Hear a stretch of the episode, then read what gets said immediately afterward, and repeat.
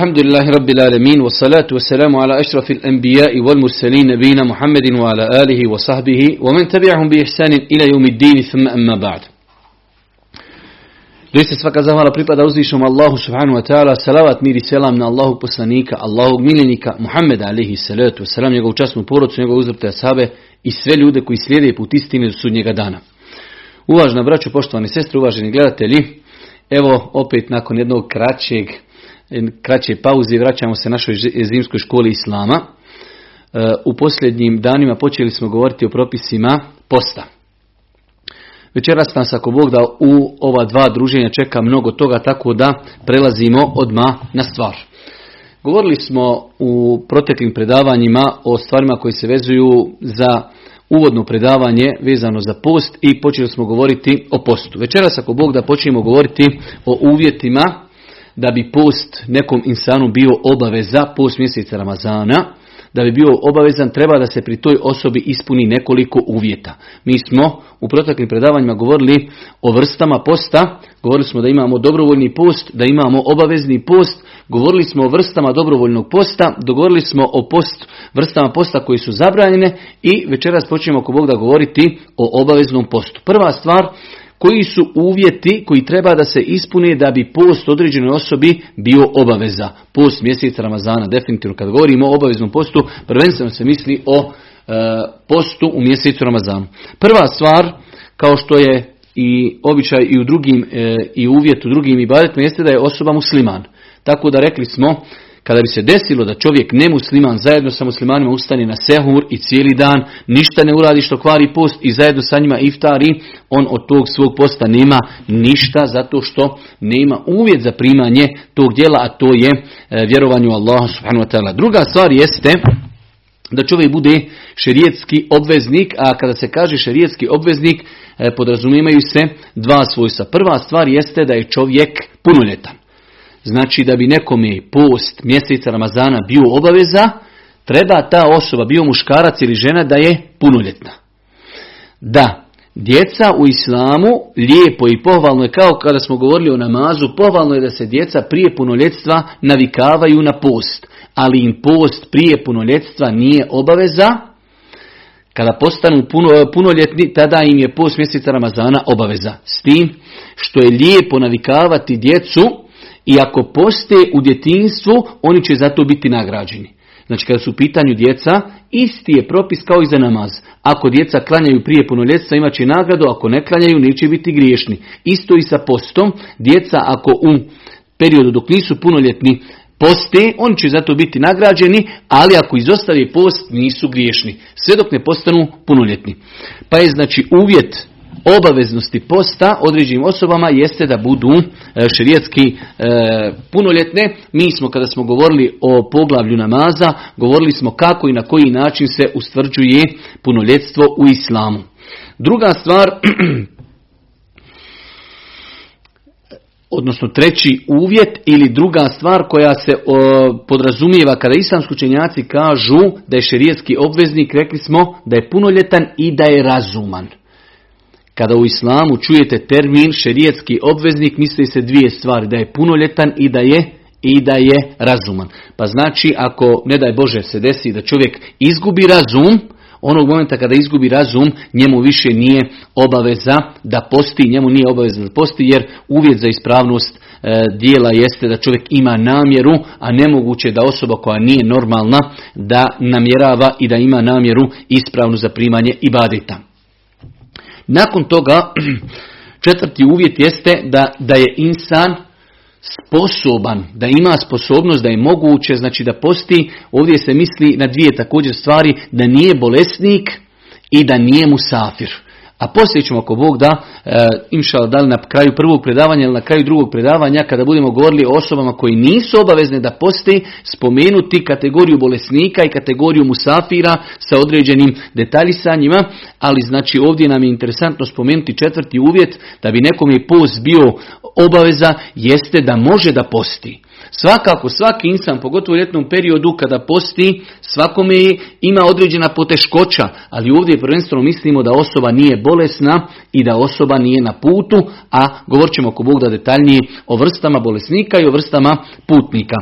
I zadnja stvar, a to je kada je u pitanju obaveznost posta da osoba nema pri sebi e, smetnja da bi post bio njoj obavezan, to se prvenstveno misli na žene, a to je da žene nisu u periodu mjesečnice, niti u periodu e, nifasa postporodnog ciklusa. Žena kada je u postporodnom ciklusu ili kada je u mjesečnici ne smije postiti, ne smije klanjati. Rekli smo za namaz da ga neće naklanjavati, a kada je u pitanju post i kada je postala njen post je neispravan, ali će post, znači kojeg nije postila u periodu mjesečnice ili nifasa, žena će nadoknaditi nakon, nakon Ramazana.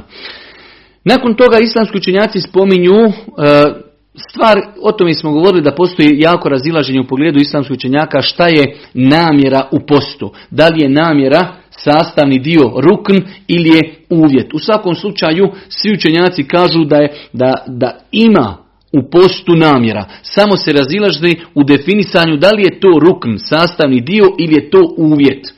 Pa kažu islamski učenjaci da bi post bio ispravan, da bi post bio ispravan, mora u sebi imati namjeru. Namjera je, kad smo govorili o namazu, opet se ponavlja ovdje, namjera je odluka našeg srca da uradimo određeni ibadet radi Allaha subhanahu wa ta'ala. Znači, namjera je odluka našeg srca da uradimo određeni ibadet, želeći time da se pokorimo uzvišenom Allahu subhanahu wa ta'ala onome što nam je naredio, a u ovom slučaju se radi naredba posta.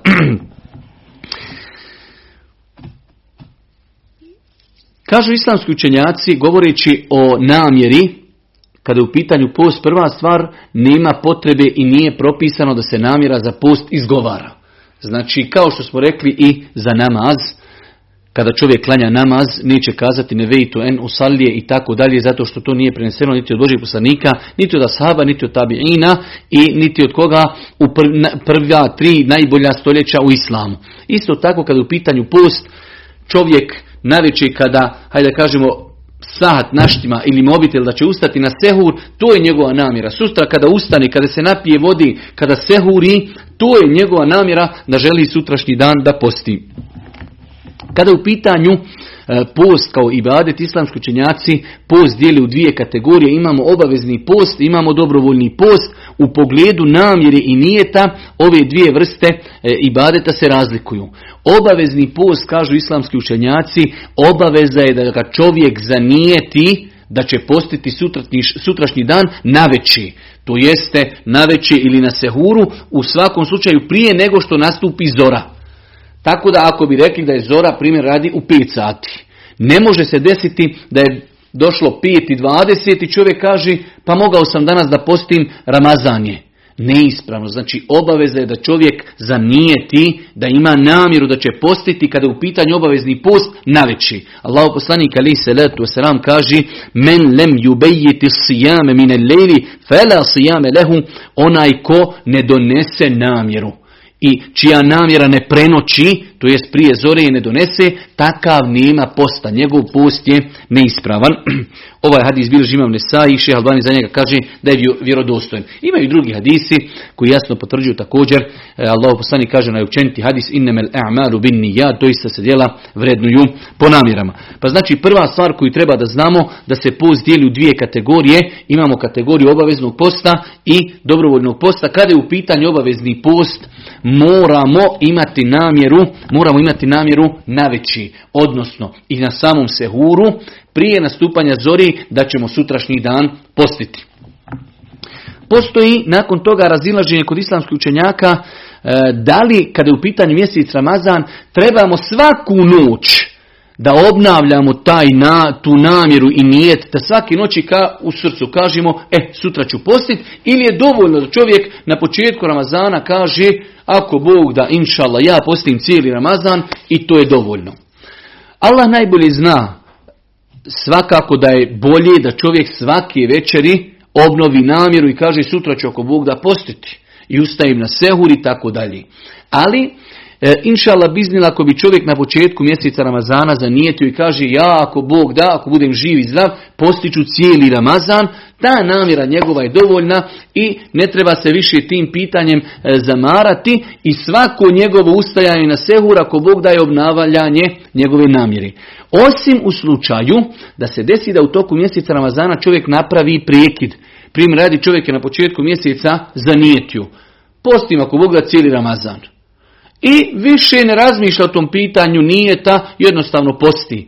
I desi se da otputuje, desi se da se razboli i tri dana ne posti, četiri ili dva, manje ili više, napravi prekid.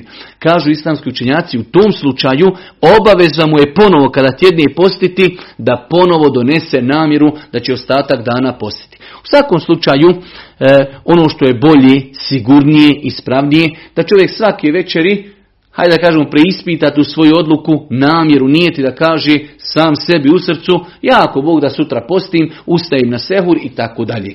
Ali, ako bi čovjek na početku Ramazana donio odluku i kazao, postiću ako Bog da cijeli Ramazan, inšala ta njegova namjera je dovoljna za cijeli Ramazan, osim, rekli smo u slučaju, ako se desi neko prekidanje posta, kada treba ponovo da obnovi namjeru. Nakon toga rekli smo imamo kategoriju obaveznog posta, imamo kategoriju dobrovoljnog posta. Tačno je ispravno mišljenje kad u pitanju namjera u pogledu dobrovoljnog posta da je dozvoljeno da čovjek namjeru donese i nakon nastupanja zori. Rekli smo za sada da to ne, rekli smo za obavezni e, post da ne može, za dobrovoljni može. Znalo se desiti Božijem poslaniku ali se leto je selam da nakon sabaha klanja sabah sa svojim ashabima i nakon toga dođe kućama svojih supruga i kaže ima li šta jest? Kažu nema ništa, kaže Allah onda ću ja postiti.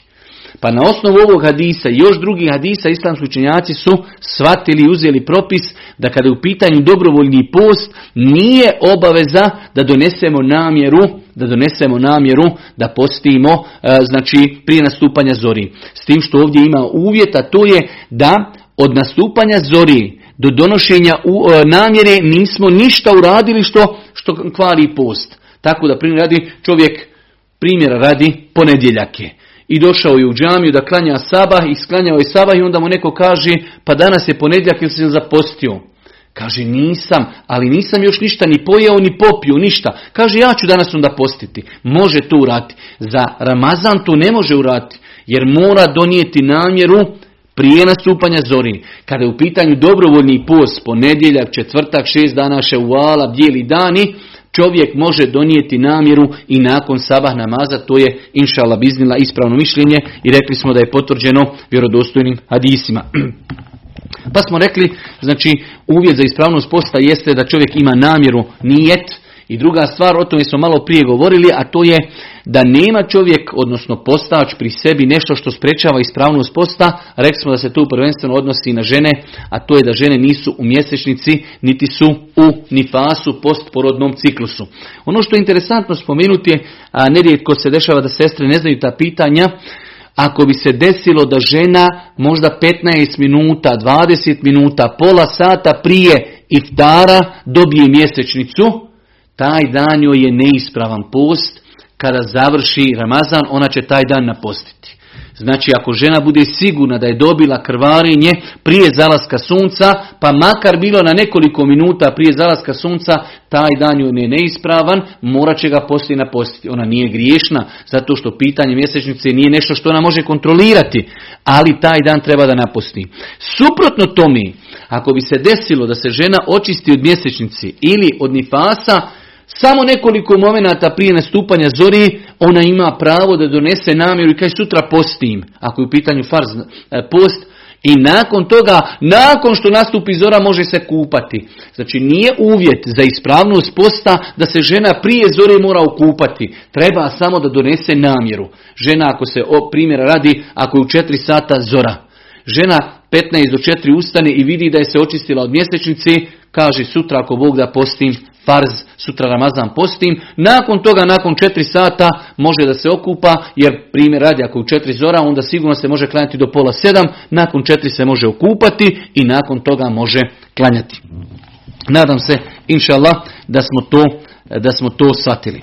Nakon toga islamski učenjaci, nakon što su govorili šta su uvjeti koji treba da se ispuni pri osobi da bi joj post bio obaveza, govori o tome kako i na koji način ustvrditi da je nastupio mjesec Ramazana. Znači, govorili smo o osobi, sada govorimo o vremenu u kojem treba da postimo. Jer kada kažem obavezni post, prvenstveno mislimo na post mjeseca Ramazana. U pogledu ovih pitanja postoji znači velik, dug govor, mi ćemo to ako Bog da kratko rezimirati. Allah poslanik ali se letu sram kazao i u vjerodostojnom hadisu sumu li ru'yatihi wa aftilu li ru'yatihi. Fa in gumma alaikum fa akmilu iddete ša'bane selasin. Kaže Allah poslanik postite, počnite postiti kada vidite mlađak. I prestanite postiti kada vidite drugi mlađak. Ako, kaže, bude oblačno vrijeme, vi upotpunite šaban 30 dana. O čemu se radi, šta je komentar ovog hadisa? Znači, mi smo rekli da mjesec prije Ramazana se zove šaban.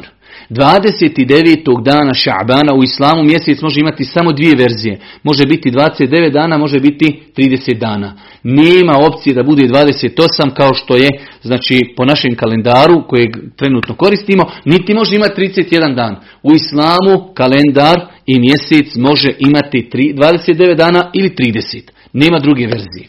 29. dana Ša'bana mjeseca Muslimanima je propisano da iziđu i svakako muslimanima i njihovim institucijama koje vode evidenciju i pitanja muslimana da vide da li je viđen mlađak, da li ima mlađaka. Ako se vidi mlađak, znači nastupio je mjesec Ramazan, jer sama pojava mlađaka ukazuje da je nastupio novi mjesec. To je jedna opcija, 29. dana Ša'bana izlazi se da se vidi mlađak. Ako povjedljiva osoba potvrdi da je vidjela mlađak, muslimani će sutra zapostiti jer je sutra Ramazan.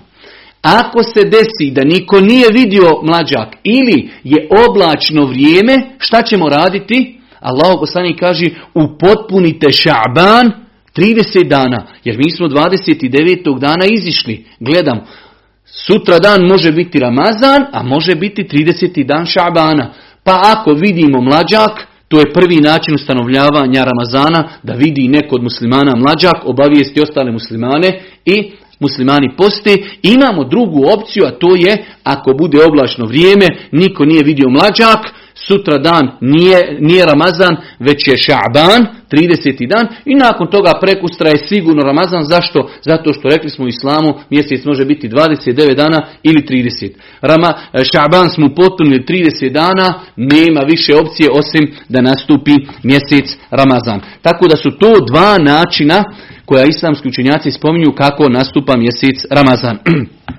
Ovdje postoji mnoga pitanja, ne želim da vas umaram time jer ovo smatram da je zimska škola islama za početnike, ne treba da, da, da se umaramo nekim pitanjima oko kojih postoji veliko, veliko razilaženje kod islamskih učenjaka. Jedno od tih pitanja jeste ako muslimani jedne regije, jedne državi, u današnje vrijeme su to države, ako vide mlađak, da li ostali dio ummeta mora da postoji po njihovom viđenju ili ne mora. Uglavnom, od prijašnjih učenjaka, većina islamskih učenjaka je smatrala da ako muslimani jednog podneblja vide mlađak i ostali muslimani koji uspiju da dobiju informaciju od njih, obaveza im je da poste. U svakom slučaju postoji jako razilaženje i shodno tome imamo one podjele da li e, određene države poste, da li određene države ne poste. Nerijetko se dešava prije Ramazana da ljudi vode e, sedmicama rasprave kad ko posti, a ta pitanja su podležna razilaženju islamskih učenjaka. Da li će neko zapostiti danas ili sutra jednostavno, e, znači postoje tu razilaženje kod islamskih učenjaka, ima nekoliko pitanja koja jednostavno utječu na to da li će određene mjesto podneblje zapostiti ili ne.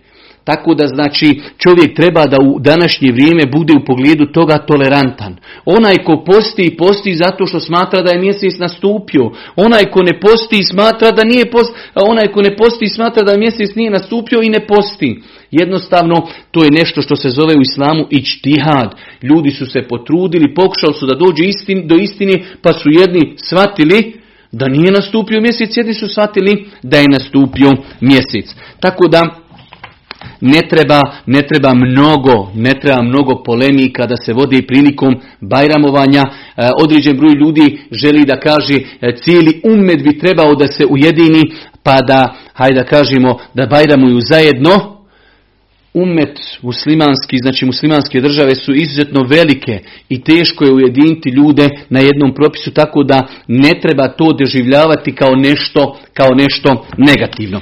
E, postoji treći način je kako se zove određivanje nastupanja mjeseca, a to je e, proračunom e, i do dan danas velika većina islamskih učenjaka smatra da proračun nije validan način da se odredi nastupanje mjeseca. Svakako, ja znam da velik broj ljudi sada kad čuje ovu informaciju odmah kaže to je bilo prije 1400 godina, danas je tehnologija napredovala i tako dalje. Nije problem da se ustvrdi da li je bila mijena ili nije. U islamu se svi propisi vezuju za viđenje mlađaka.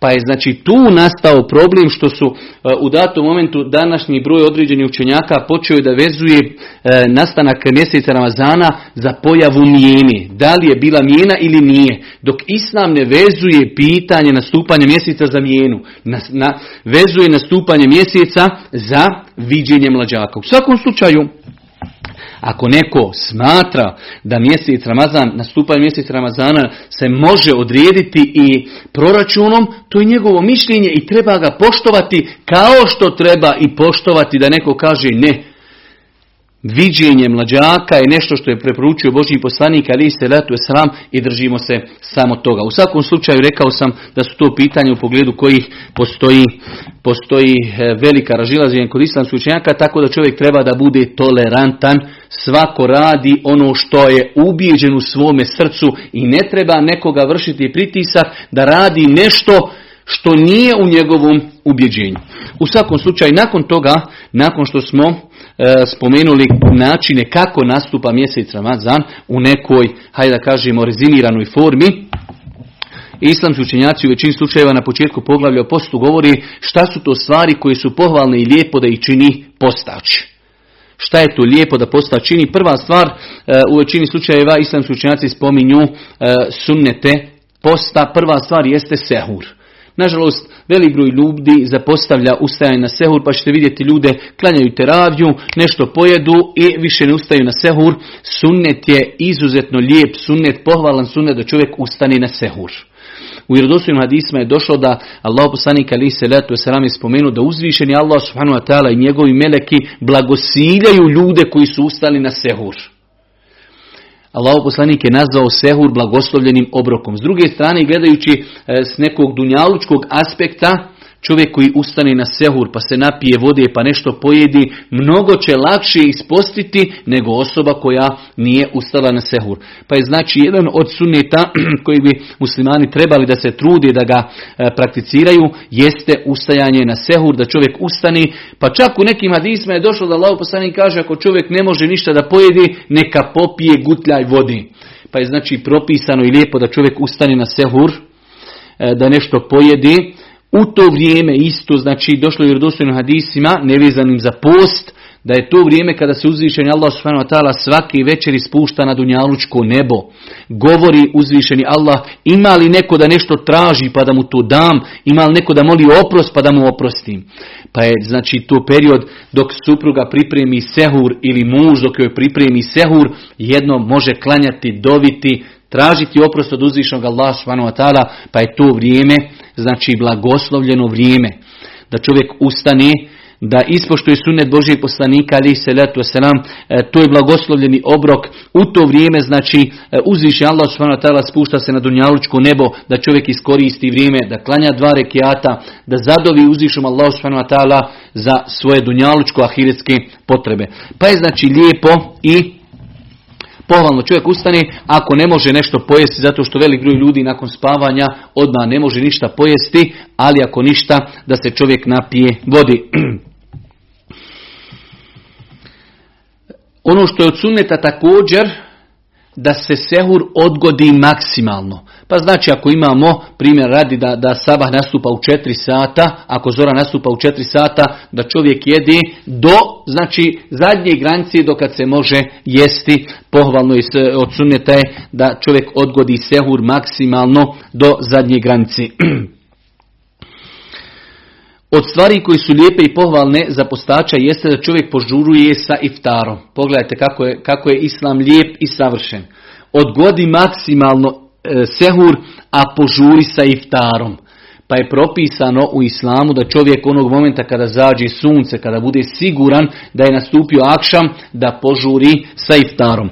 Pohvalno i lijepo je da čovjek ako može, ako može da iftari sa svježim datulama takozvanim rutabom, datule znači koji se nisu još osušile, koje imaju rutab u arapskom jeziku u osnovi znači rutuba, znači vlažnost.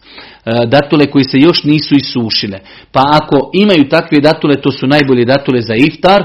Ako nema, onda obični datule, suhe datule. Ako nema ni toga, onda je lijepo i pohvalno da čovjek, da čovjek iftari da čovjek iftari sa vodom. Znači imamo svježe datule, takozvani rutab, ako nema svježih datula da pokušamo e, pripremiti sebi e, suhi datule, ako nema ni toga, nakon toga onda voda. Isto tako, e, lijepo je da čovjek prilikom iftara i nakon iftara i prije iftara, ali znači da uputi uzvišom Allahu subhanahu wa ta'ala dovu. Od stvari koji su pohvalne u toku posta jeste i činjenica da čovjek spomenuti u hadismu je da je Allah poslanik bio izrazito darežljiv u periodu kada bi postio u mjesecu Ramazanu generalno, da se mnogo družio sa Kur'anom, da izučavao Kur'an zajedno sa Džibrilom, pa je pohvalno čovjek u mjesecu Ramazanu bude darežljiv više nego mimo Ramazana, da bude više vezan za Kur'an islamski učenjaci kada bi nastupio mjesec Ramazan, fikska dijela i druga dijela bi zatvarali, samo bi najveću pažnju posvetili izučavanju Kur'ana. Isto tako pohvalno i lijepo da čovjek čuva svoj post, od loših riječi, od prevari, od laži, od psovanja, od vrijeđanja, od grijeha. Nažalost, mi smo prošli put o tome govorili, nerijetko nam se dešava da imamo ljude koji poste, a njihov dan u kojem poste i dan u kojem ne poste se ne razlikuju, osim što u danu kada posti ne pije vodu i ne jede hranu. Ostalo je sve isto, i filmovi, i serije, i prevare, i sve živo jednostavno, glavna razlika je ne jedem i ne pijem. Pa bi trebao čovjek da pokuša da čuva svoj post. Da čuva svoj post jer bilo koje činjenje grijeha utječe na nagradu čovjekovog posta. E, od suneta i lijepo da čovjek ako ga neko uvrijedi u toku posta da kaže ja postim. Dobro, nakon što smo, nakon što smo ako završili e, ovi nekoliko podpoglavlja vezani za post, šta su uvjeti da bi čovjeku bio post obaveza, e, kako nastupa mjesec Ramazan, šta su pohvalne i lijepe stvari za postača, dolazimo do jednog od možda i najbitnijih poglavlja u postu, a to je šta kvari post. Jedno veoma bitno poglavlje, nerijetko se dešava da ljudi u pogledu ovih pitanja E, imaju pogrešna ubjeđenja, pa je veoma bitno i zato mi, alhamdulillah, učimo, kao što smo govorili o namazu, pa smo govorili šta je pohvalno rati u namazu, šta je pokuđeno, šta je zabranjeno, šta kvari namaz, isti je sistem i za post. Šta su to islamski učenjaci na osnovu kuransko-hadijske argumenta spomenuli da kvari post? Prva stvar, zabranjeno je čovjeku u toku posta da ima intimni kontakt sa svojom suprugom. Znači ovdje se prvenstveno misli u periodu kada se posti. Od pojave zori do zalaska sunca. Dok kada je u pitanju noć, znači nema nikakve smetnje da supružnici imaju intimni kontakt. I rekli smo čak ne moraju se ni okupati, znači do e, pojave zore. Mogu se okupati nakon nastanka zori, ali je bitno znači e, intimni kontakt ne smije da se desi u toku posta. E, najteža stvar koju čovjek može uraditi i time pokvariti post jeste da pokvari post intimnim kontaktom. Allahom poslaniku, ali salatu wasalam, e, kao što je zabilježeno u Buhari i muslimu, došao je čovjek i kaže Allahov poslaniče, uništio sam sam sebe. Pa mu Allahov poslanik, ali salatu wasalam, kazao šta je, šta se desilo, kaže imao sam intimni kontakt sa svojom suprugom u toku dana kada smo postili. Pa mu Allahov poslanik, ali salatu wasalam, kaže imaš li roba da ga oslobodiš? Allahu ekber. Prekršaj toliki da treba da oslobodi roba da bi se, hajde da kažemo, iskupio. Kaže ovaj čovjek, nemam roba. Kaže Allah poslanik alaihi salatu wasalam, možeš li da postiš 60 dana uzastopno? Znači u današnje vrijeme nema robova. Ako čovjek pokvari post, intimni kontakt sa suprugom u toku dana kada posti u Ramazanu, prvenstveno se misli u Ramazanu, treba da posti nakon Ramazana iskup tako što će postiti 60 dana kontinuirano. Samo ako jedan dan ne posti, opet mora krug iz početka. Pa znači, insan koji najteži prekršaj kojeg može uraditi u Ramazanu jeste da ne daj Bože pokvari svoj post u toku mjeseca Ramazana na način što će intimno kontaktirati sa svojom suprugom, znači intimni odnos, kvari post i obaveza je napostiti taj post, pokajati se Allahu zbog tog grijeha i, i učiniti kefaret, iskup. Kefaret je ako možemo da iskupimo roba. Ako nema roba, onda postiti 60 dana uzastopno. Znači završi Ramazan, prođu dani Bajrama, 60 dana 60 dana. Ja znam osoba koji su me zvale tako. Jednostavno čovjek se teko ženio, nije se mogao kontrolirati i sa suprugom ima intimni kontakt u kloku mjeseca Ramazana. Nakon toga mora postiti 60 dana, dva mjeseca neprekidno. Kaže, nakon toga ovaj čovjek je rekao Božem poslaniku, ne mogu, ne mogu, slav sam, bolestan sam, pa je Allah poslanik ali se se nam rekao, imaš li hrani da nahraniš 60 siromaha. Pa su to tri stvari. Znači, prva stvar koja kvari post i to je najteži prekršaj, jeste da čovjek ima intimni kontakt sa suprugom u toku dana kada posti u mjesecu Ramazana. Kada bi to uradio izvan Ramazana, on je pokvario post, učinio je zabrajnu stvar, ali ne mora se iskupljivati ovom iskupom, iskupom koji su spomenuli. Ali ako u Ramazanu pokvari post, mora prva stvar znači da se pokaje Allahu jer je učinio grijeh. Druga stvar treba da taj dan napusti, taj dan treba da napusti i treba da se iskupi. Iskup ide redoslijedom, prvo se traži rob, ako nema roba, onda se posti 60 dana uzastopno. Ako je čovjek mnogo bolestan, star, ne može da posti 60 dana, onda prelazi na treću kategoriju, a to je da nami da nahrani 60 siromaha. Da nahrani 60 siromaha. Tako da, e, čovjek vjernik treba da poznaje ovaj propis i da zna da je to najteži prekršaj koji čovjek može uraditi čime može e, pokvariti svoj post. Nakon toga Nakon toga druga stvar koja kvari post jeste da čovjek da čovjek doživi ejakuliranje sjemena, znači svjesno da on uzrokuje. Govorit ćemo poslije od stvari koje ne kvari post, jeste da čovjek zaspi i u toku sna se desi e, poluciranje. To je nešto drugo, ali ovdje govorimo nešto što je e, slično primjer, radi o nanisanju ili čovjek gleda određeno e, neke porno scene ili nešto što nije dobro i doživi ejakuliranje njegovim sebebom, znači poluciranje e, sjemena, na taj način je njegov post pokvaren. Pa smo rekli, znači bez obzira na koji način da bi čovjek bio uzrokom, on da bude uzrokom da čovjek znači polucira e, e, sjeme, njegov pust je, njegov pust je pokvaren, osim u slučaju što se iz svega toga izuzima e, san, ako bi čovjek zaspa u toku dana kada posti i nakon toga e, vidio ili osjetio ili doživio da je e, polucirao u snu, to ne kvari post po konsenzusu islamskih učenjaka, kada se probudi obaveza mu je samo da se okupa i nastavlja svoj post. Ali bilo koje drugo Znači, e, izbacivanje sjemena uzrok je kvarenjem posta. E, treća stvar koja kvari e, post jeste namjerno i svjesno jedenje i pijenje.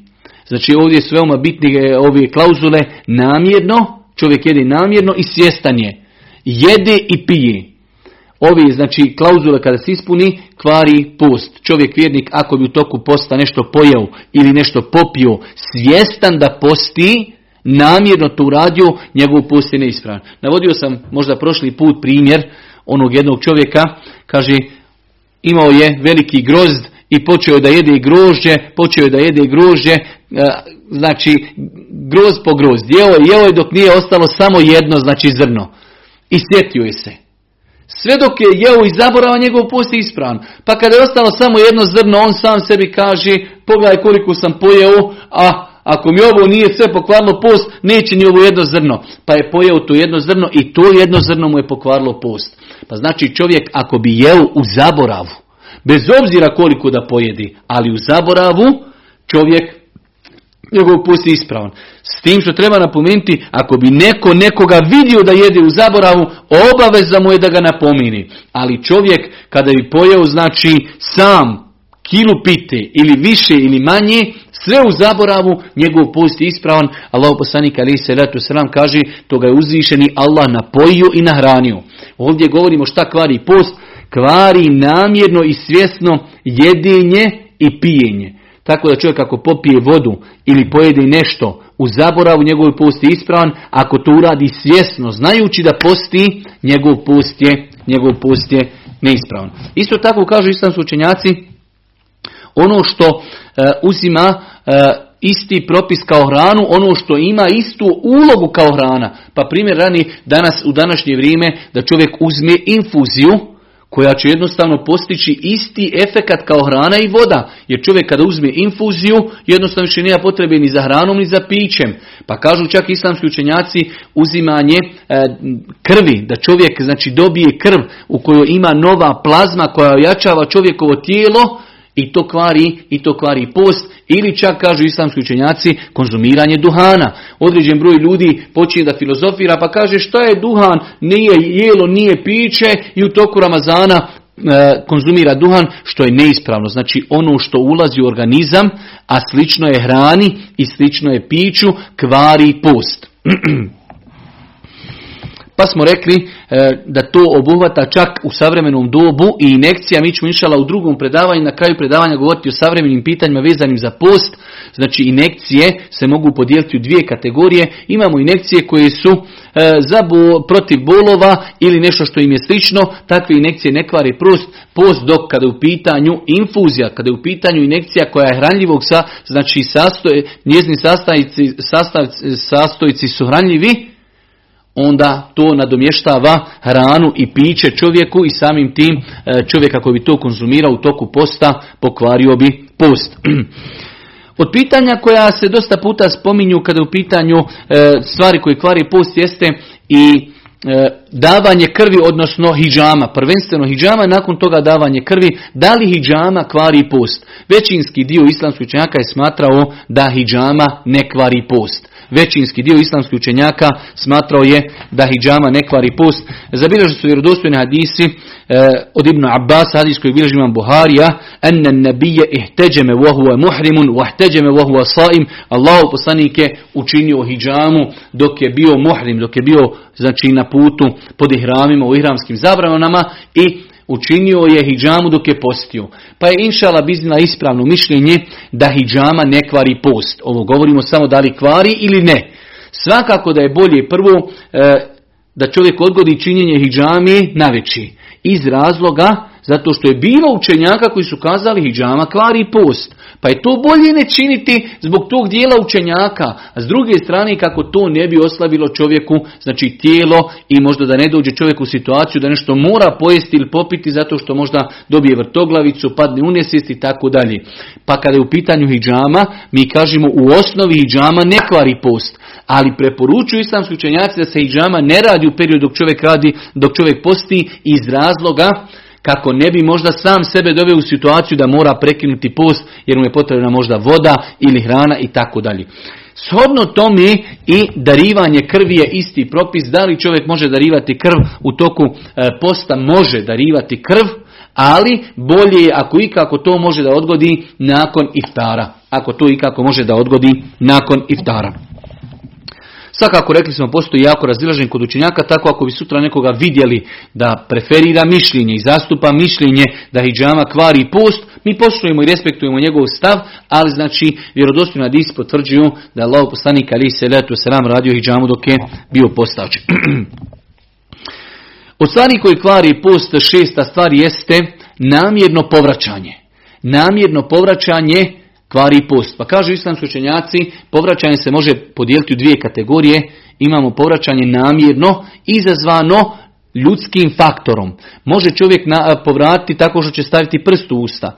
Može povratiti što će namjerno nešto gledati da mu se zgadi. Ili mirisati nešto što mu se zgadi. Ili čovjek može, hajde da kažemo, stegnuti stomak što će uzrokovati da povrati. U svakom slučaju, e, svako povraćanje čiji razlog je bio ljudski faktor da je sam insan to prouzrokovao, takvo povraćanje kvari post. Dok ako bi se desilo, dok ako bi se desilo da insan jednostavno bude nadladan, Jednostavno čovjek sjedi i zagrcne se i povrati takvo povraćanje, inšalne povraća, ne, ne kvari post. E, gdje je razlika? Razlika jer je to Boži poslanik ali se letu sram kazao, kaže Allah poslanik, men vera'ahu el qaj'u fe lejse alehi il istaqa'a amden fe lijekdi, onaj koga nadvlada povraćanje i povrati, nije želio, ali jednostavno toga nadvladalo, znači kaže Allah poslanik ne treba nadoknađivati, znači njegov post je ispravan, dok kaže Allah poslanik ali se letu sram, onaj koji uzrokuje povraćanje, obavezamo je da taj dan, obavezamo je da taj dan naposti. Tako da, znači kada je u pitanju povraćanje ispravno je mišljenje, u pogledu toga da se povraćanje dijeli u dvije kategorije. Imamo povraćanje namjerno koje čovjek uzrokuje i imamo povraćanje znači koje jednostavno je nadvladalo čovjeka. Ono koje je nadvladalo čovjeka ono ne kvari post dok ono koje čovjek uzrokuje bez obzira da li uzrokovao stavljajući prst u usta, gledajući nešto loše, mirisajući nešto loše, stežući svoj stomak ili bilo šta drugo, ako čovjek bude razlogom da povrati, onda je njegov njegov post pokvaren.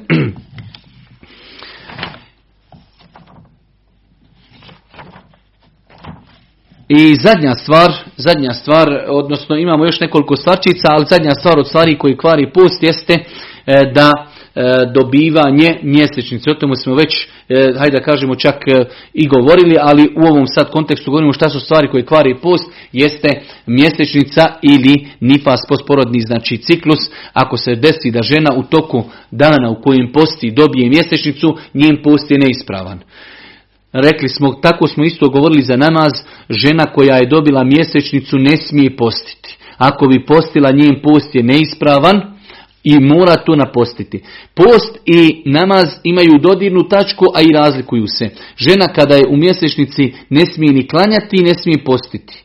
Ali pošto je pet dnevnih namaza, onda propisano je da žena ne treba naklanjavati namaze koje je e, propustila u periodu mjesečnice, dok kada je u pitanju post, propisano i naređeno je ženi koja je propustila određene dane, 3, 4, 5, 6 ili 7 dana, koji nije postila zbog mjesečnicu mjesecu Ramazanu, ženi je obaveza da te dane naposti. Isti je propis, znači i sa, isti je propis i sa sa nifasom posporodnim ciklusom. Imamo ovdje nekoliko kratkih pitanja i time ćemo inšala završiti, završiti e, ovaj ders, a nakon toga ćemo, ako Bog da, nakon toga ćemo e, u drugom predavanju govoriti o propisima e, kako napostiti post, šta je dozvoljeno raditi postaču i određenim e, savremenim pitanjima. U svakom slučaju e, da rezimiramo i ponovimo šta su to stvari koje kvari post, jer je to jedno od najbitnijih pitanja nakon što smo rekli e, da je definicija posta da čovjek posti u periodu od izlaska, od pojave zori do zalaska sunca,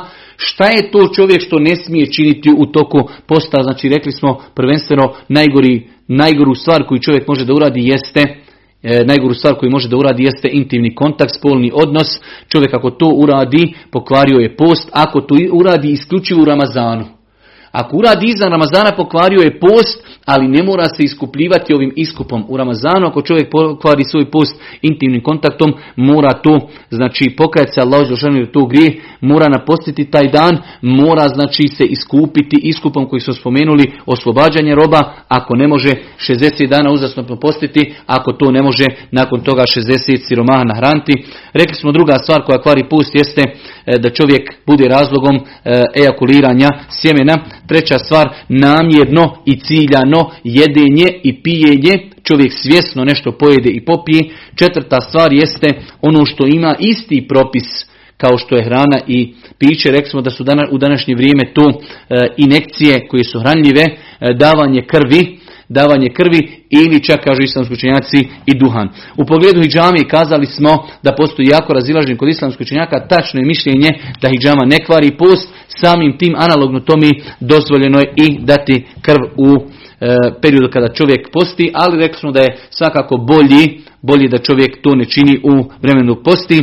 E, šesta i predzadnja stvar e, da čovjek uzrokuje povraćanje na bilo koji način, da li mirisanjem, da li gledanjem, da li stavljanjem prsta u grlo, na bilo koji način da čovjek uzrokuje povraćanje, njegov post je neispravan. Ako bi post nadvladao čovjeka, njegov znači post je ispravan. I zadnja stvar, rekli smo da post kvari e, krvarinje koje žena dobije mjesečnica ili eventualno nifas e, s tim što smo rekli žena u tom periodu žena u toj situaciji nije griješna zato što nije mogla e, da tu stvar kontroliši nije griješna ali će taj dan ali će taj dan napostiti ovdje ćemo se ako Bog da zaustaviti i ako Bog da u sljedećem dersu govorimo o propisima napaštanja, šta je dozvoljeno činiti u postu i savremena pitanja vezana za post. Subhaneke Allahumma ve bihamdike, ešhedu in la ilaha ilan stakfiruke, ve tubu ilik.